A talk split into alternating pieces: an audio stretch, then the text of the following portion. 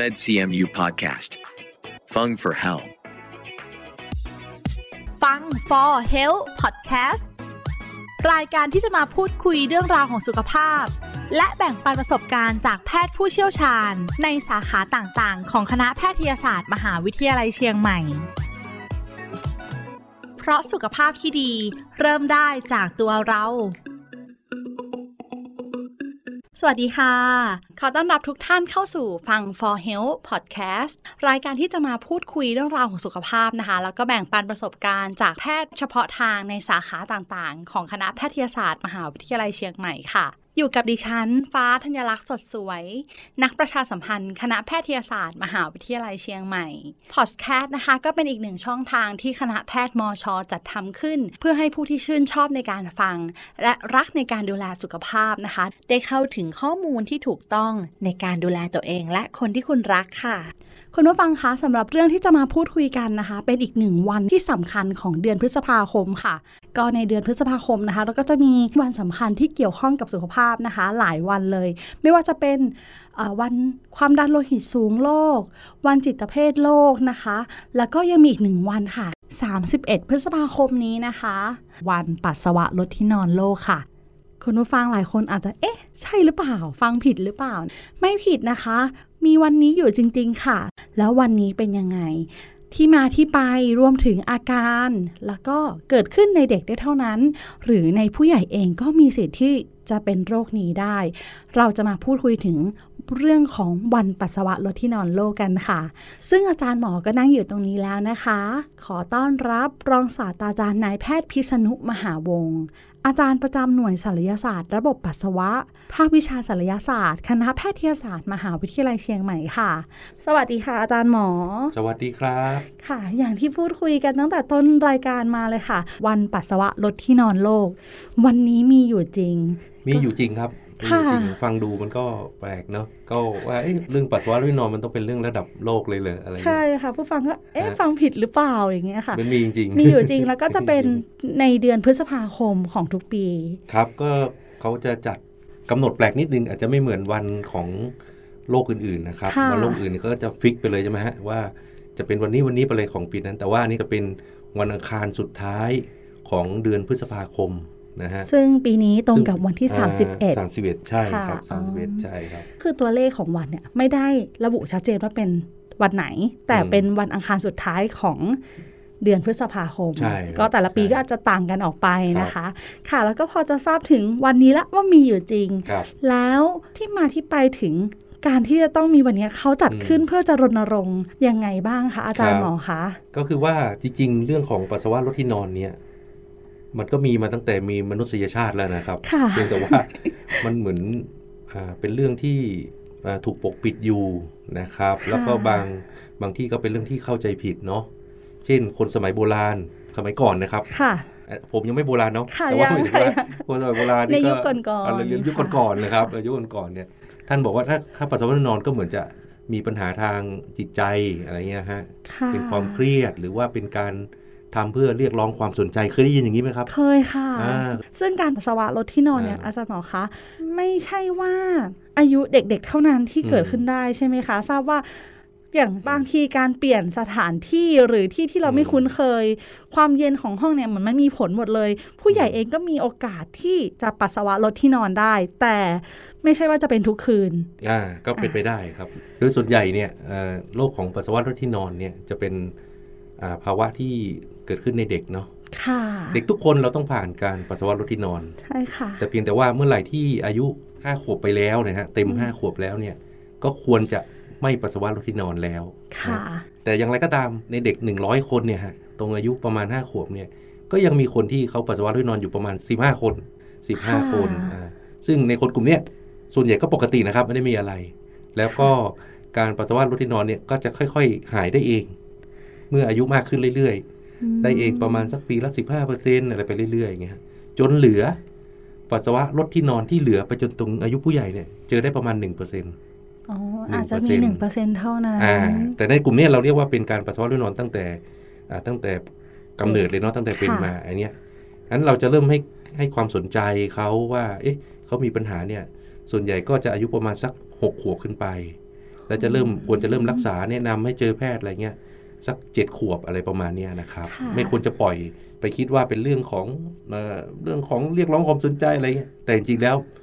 ปัจจุบันนะครับไม่ใช่นะครับไอ้ที่ว่าเรียกร้องความสนใจหรือเป็นทางปัญหาทางจิตใจเนี่ยมีไม่ถึง 10%ครับที่เป็นสาเหตุอันนี้ แต่ว่า นี่คือทางด้านการแพทย์ก็มองว่าเป็น อืม โรคที่ต้องได้รับการรักษา และมีสาเหตุชัดเจน มีสาเหตุที่ชัดเจน ใช่ ด้ว ครั ย บใช่ครับ เพราะฉะนั้นผู้ฟังท่านไหนที่กำลังฟังพอดแคสต์อยู่นะคะ มีกลุ่มลูกหลานที่ ครับ อาจจะห้าขวบขึ้นไป ใช่ครับ เจ็ดขวบแล้วก็ยัง ครับ มีปัสสาวะรถที่นอนอยู่ ครับ สาเหตุของการปัสสาวะรถที่นอน ครับ ในมุมมองของแพทย์เองเนี่ยเป็นยังไงคะ สาเหตุในในเด็กหลักๆนะครับ ค่ะ จะมีอยู่ทั้งหมดเอ่อสี่ส่วนด้วยกันนะครับ ค่ะ สี่ส่วนด้วยกันนะครับ ส่วนแรกก็อยู่ที่สมองครับเป็นเรื่องของการเอ่อนอนหลับที่เอ่อ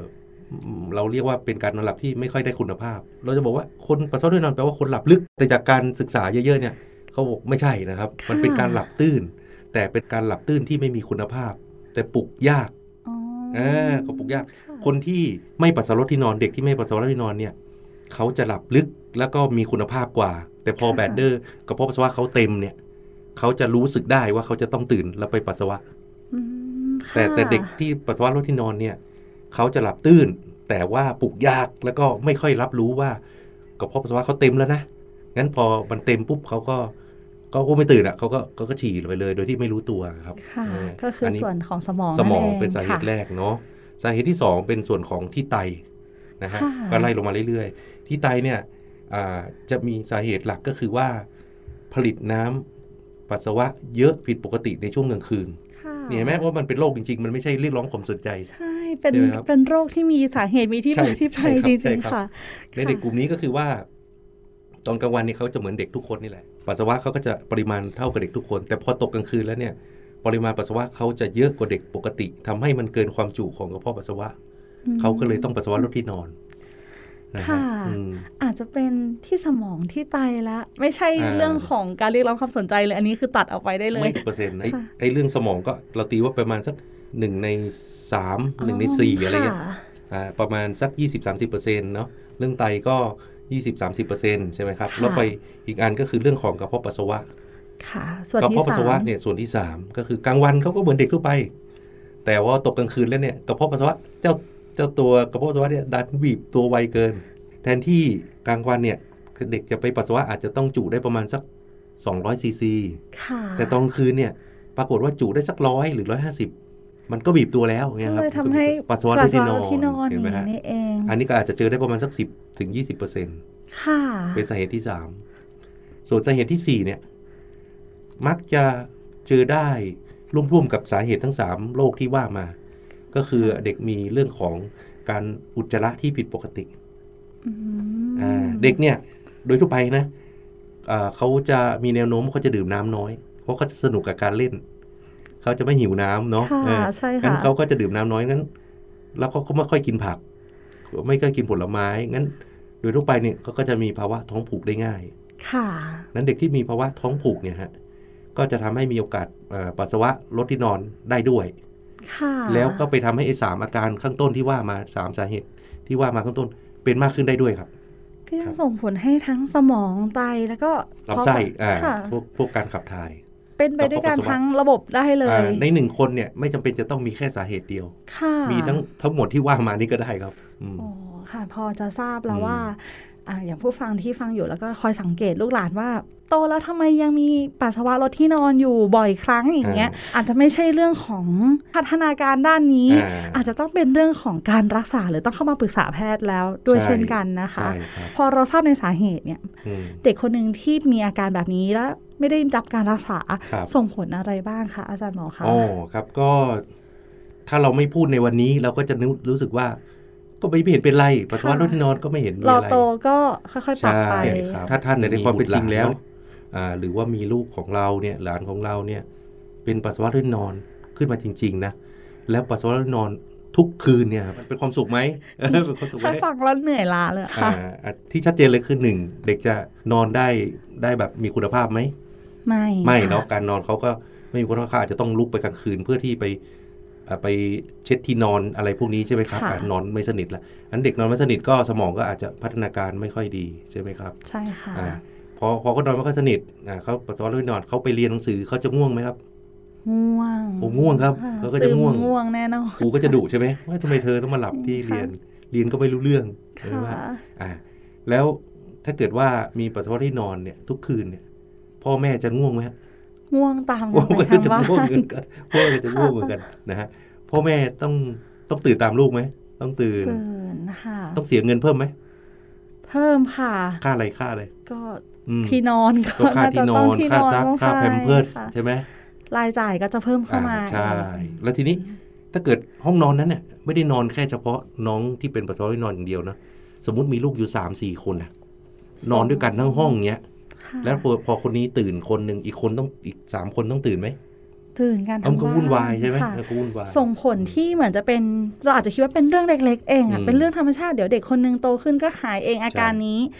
แต่พออ ม พูดถึงถ้าเป็นทุกคืนขึ้นมาเนี่ยโอ้โห แล้วก็ เกิดความ อันนี้คือเป็นอันที่เราเห็นง่ายๆเนาะ ค่ะ แต่ว่าที่เราจะเห็นไม่ง่าย แต่ว่ามีจริงก็คือเด็กก็จะเกิดความ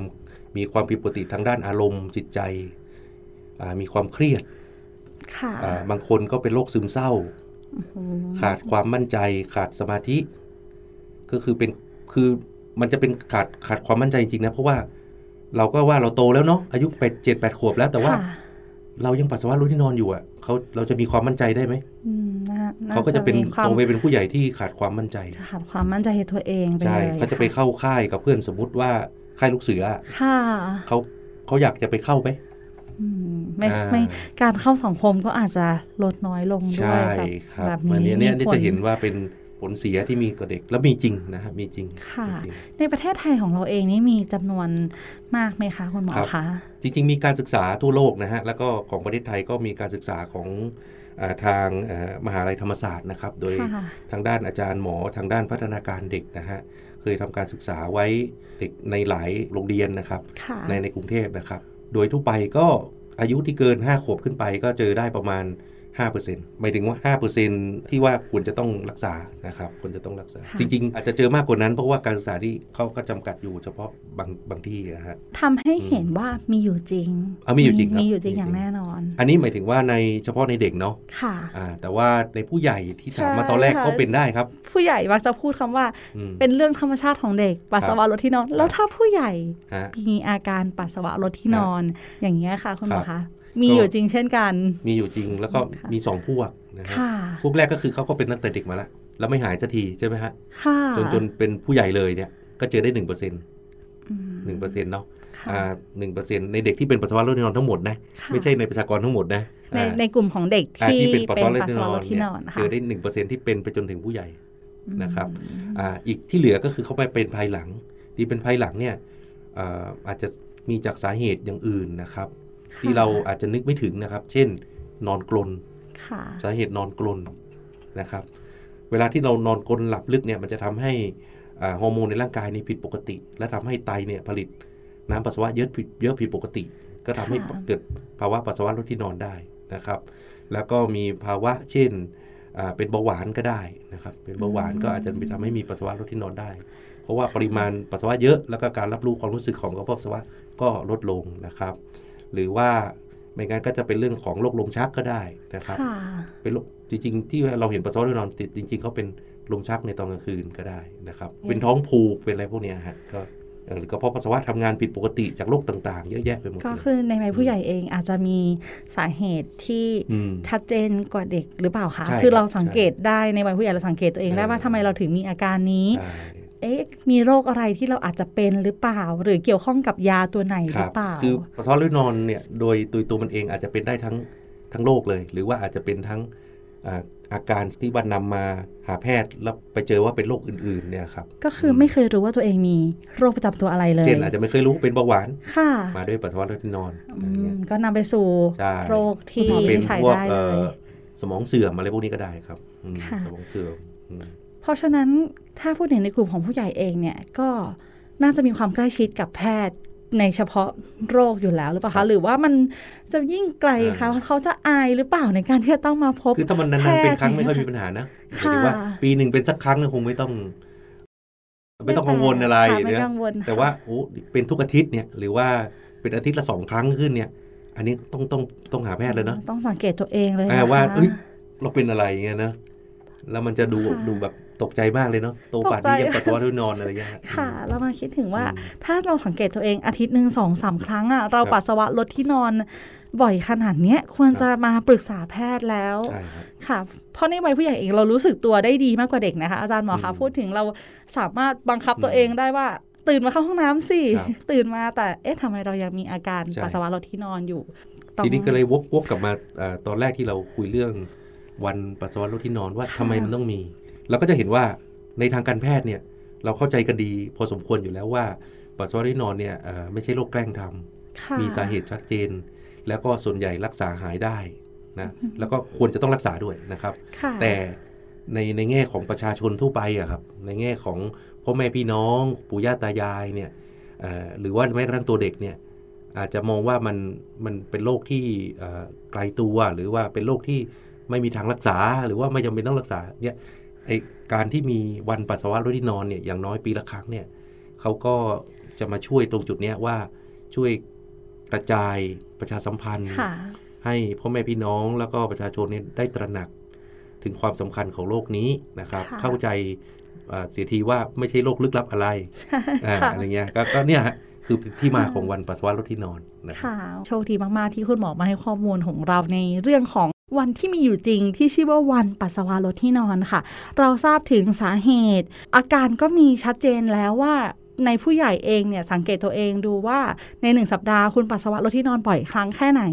ครับ ค่ะ ในเด็กเองก็จนถึง 7 ขวบแล้วยังมีอาการเหล่านี้อยู่ ครับ คุณพ่อคุณแม่ก็ต้องพาบุตรหลานมาพบแพทย์นะคะทำไมถึงต้องทำการรักษา คุณหมอก็แจ้งไปแล้วว่า การที่ไม่รักษาส่งผลเยอะมากตามมา จากนั้นค่ะคุณหมอคะเมื่อเราวินิจฉัยแล้วคุณหมอพบว่าเด็กคนเนี้ยอ่ามีอาการของการปัสสาวะลดที่นอน ต้อง อืม รักษาวิธีไหนบ้างคะ โอ้ฮะส่วนใหญ่พอผมพ่อคุณแม่พามาพบหมอแล้วเนี่ยหมอก็อ่าจะซักประวัติเนาะแล้วก็ ค่ะ อ่าตรวจร่างกายอ่าดูว่ามีภาวะอย่างอื่นที่จะเป็นสาเหตุได้หรือเปล่านะฮะ ค่ะ เช่นอ่า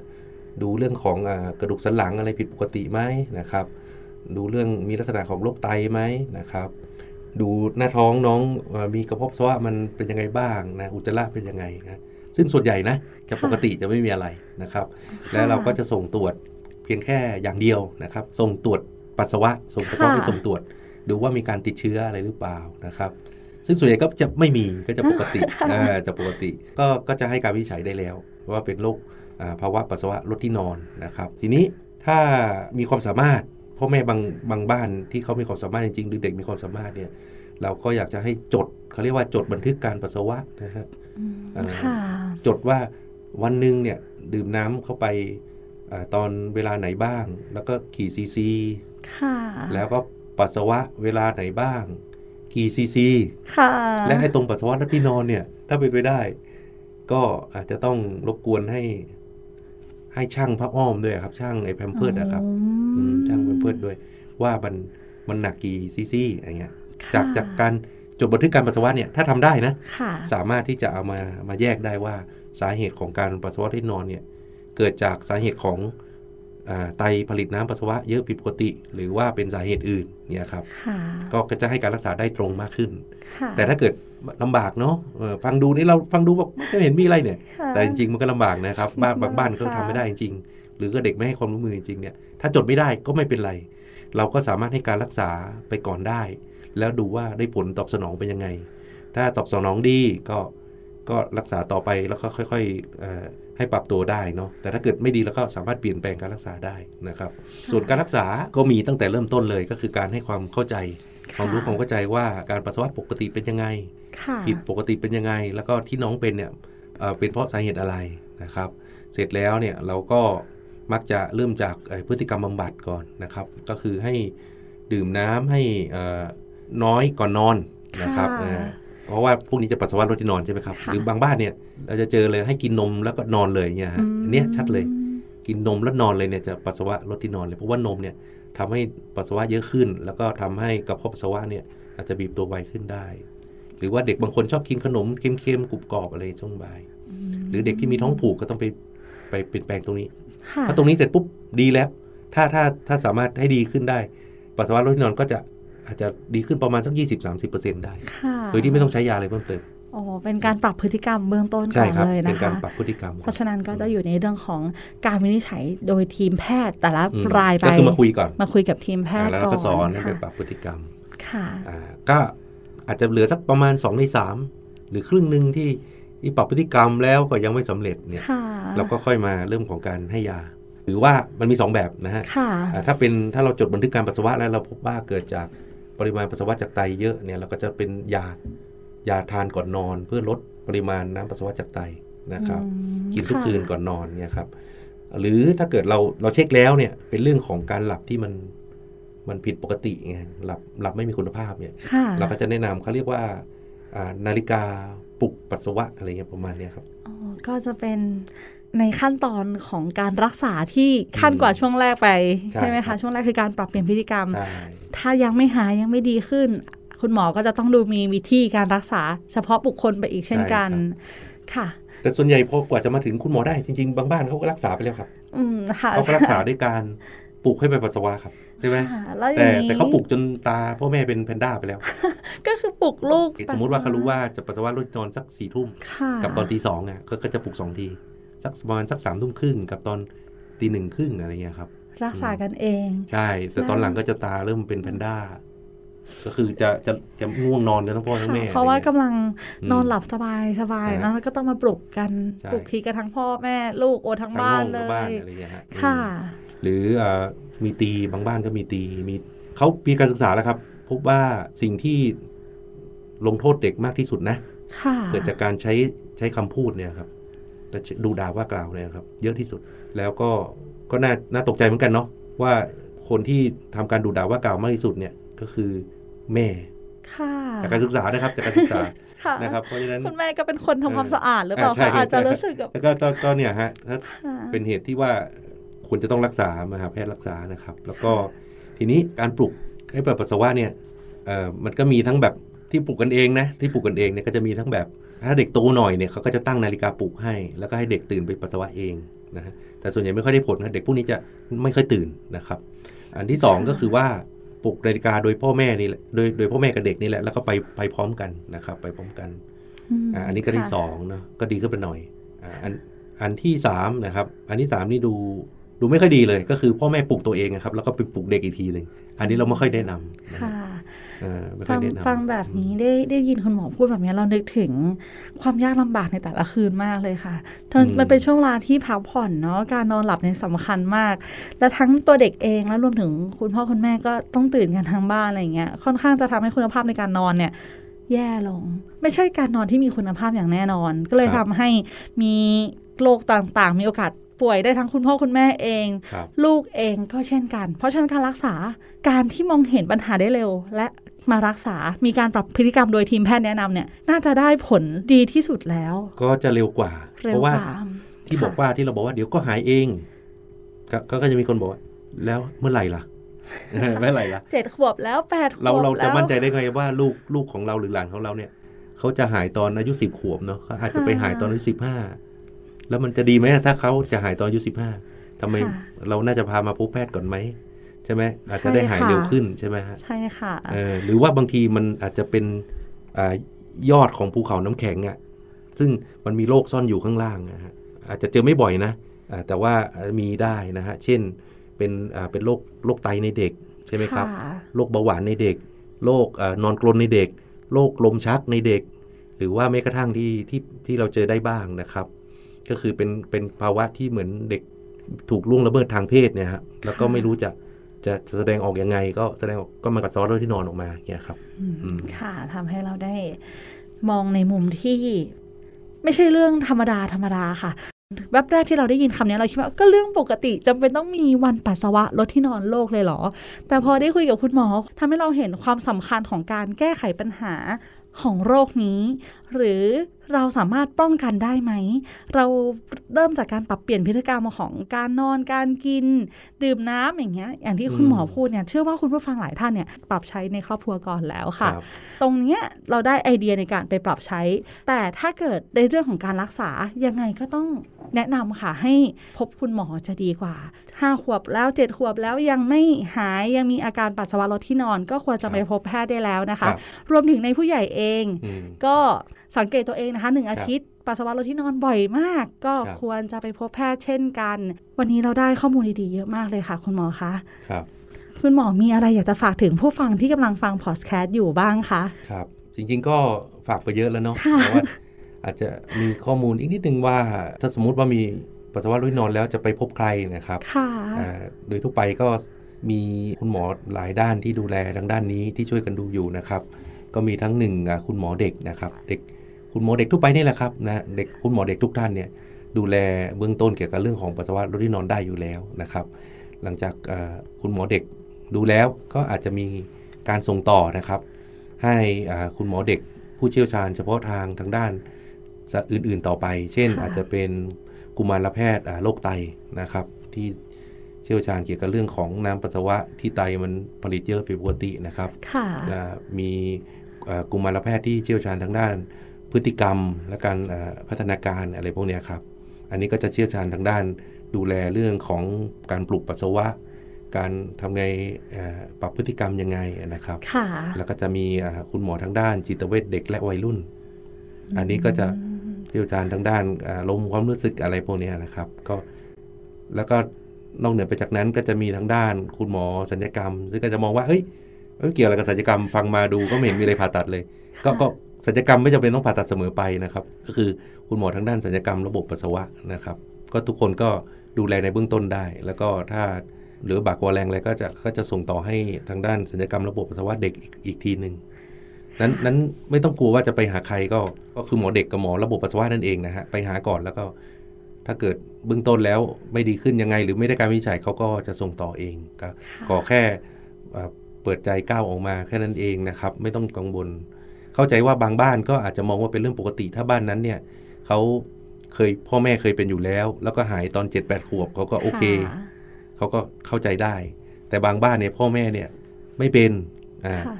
อ่าหรือเป็นและหายตั้งแต่อายุ4ี่ห้าห้าขวบเนี่ยถ้าลูกเจ็ดขวบเขาก็จะกังวลมากนะครับอืมกังวลมาก ก็ ค่ะ แต่ละบ้านก็จะไม่เหมือนกัน ค่ะ ก็ก็ให้กำลังใจครับนะฮะเป็นโรคที่เอ่อมีสาเหตุชัดเจน รักษาได้ แล้วก็เป็นกำลังใจให้ทุกคนครับ ค่ะ วันนี้โชคดีค่ะ ได้พูดคุยกับคุณหมอนะคะทำให้เราได้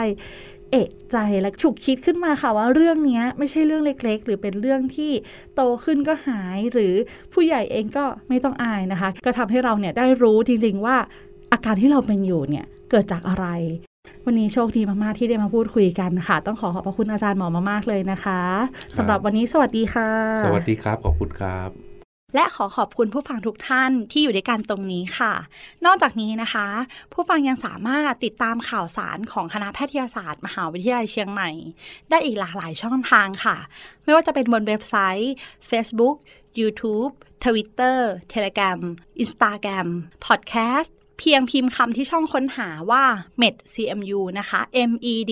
cmu เพียงเท่านี้ค่ะ ก็จะมีข้อมูลเกี่ยวกับการดูแลสุขภาพอีกมากมายเลยค่ะ สำหรับวันนี้นะคะ ต้องลาทุกท่านไปก่อน ครั้งหน้าจะเป็นเรื่องอะไร อย่าลืมติดตามกันต่อนะคะ สวัสดีค่ะ MedCMU Podcast. Fung for Health. เพราะสุขภาพที่ดี เริ่มได้จากตัวเรา